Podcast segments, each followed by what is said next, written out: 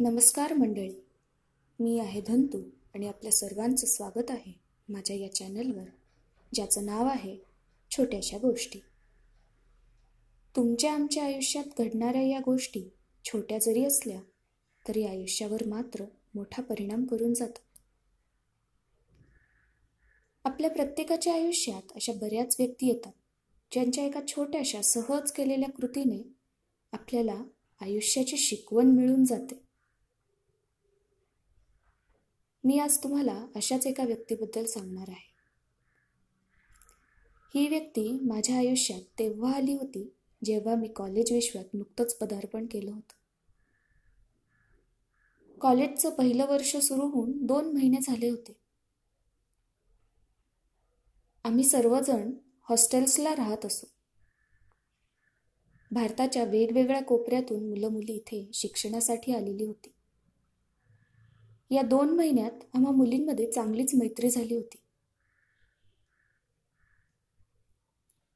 माझ्या रूमच्या शेजारचीच रूम होती दिलशाची. दिलशाचं पूर्ण नाव दिलशा रेहमान होतं. दिलशा सतत हसतमुख असे. तेव्हा जुळलेली आमची वेबलेंथ आजही टिकून आहे. आम्हा सर्वांना मेस कंपल्सरी होती. मेसचं जेवण तसं दर्जेदारच होतं. सकाळच्या नाश्त्याला भारताच्या विविध पदार्थांची चव चाखायला मिळत असे आणि दुपारच्या जेवणाला हमखास एक फळ. कधी केळी कधी पेरू तर उन्हाळ्यात कधीतरी टरबुजाची एक मोठी फोड दिली जात असे. हॉस्टेल्स आणि मेस कॉलेज कॅम्पसमध्येच होते आणि कॅम्पस अंडर कन्स्ट्रक्शन होतं. त्यामुळे कॅम्पसमध्ये मजुरांची वस्ती देखील होती.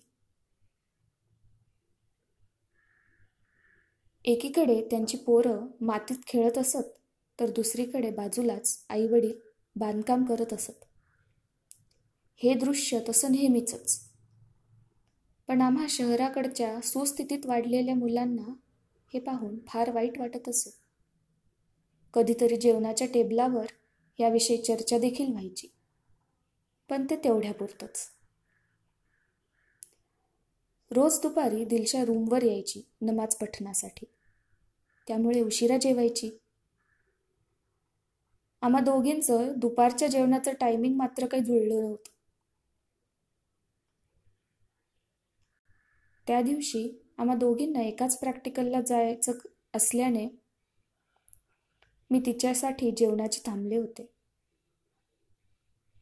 तशी दिलशा आली आम्ही जेवलो आणि बाहेर हात धुवायला आलेलो असताना दारात तीन चिमुरडी मुलं उभी असलेली दिसली. मळकटलेले कपडे आणि विस्कटलेले केस होते पण चेहऱ्यावर मात्र आनंदी हसू होतं. तशी दिलशा लगबगीनं आत गेली आपली बॅग घेतली आणि मुलांच्या दिशेने गेली. तिने त्यांची विचारपूस केली आणि बॅगेतून तीन केळी काढून दिल्या. हे पाहून क्षणभर का असेना मी स्तब्ध झाले होते. केळी तर माझ्याकडेही होत्या रूमवर पण जे दिलशाने केलं ते मला सुचलं देखील नाही. प्रॅक्टिकलला जाताना तसं मी तिला विचारलंही. तू ओळखते का त्यांना? त्यावर ती म्हणाली हसू वाटायला ओळखीची काय गरज लागते? किती खरं आहे नाही?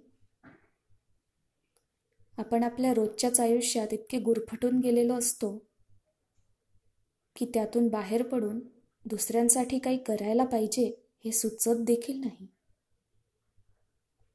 तिच्या एका सहज कृतीने मला आयुष्याची एक मोठी शिकवण दिली.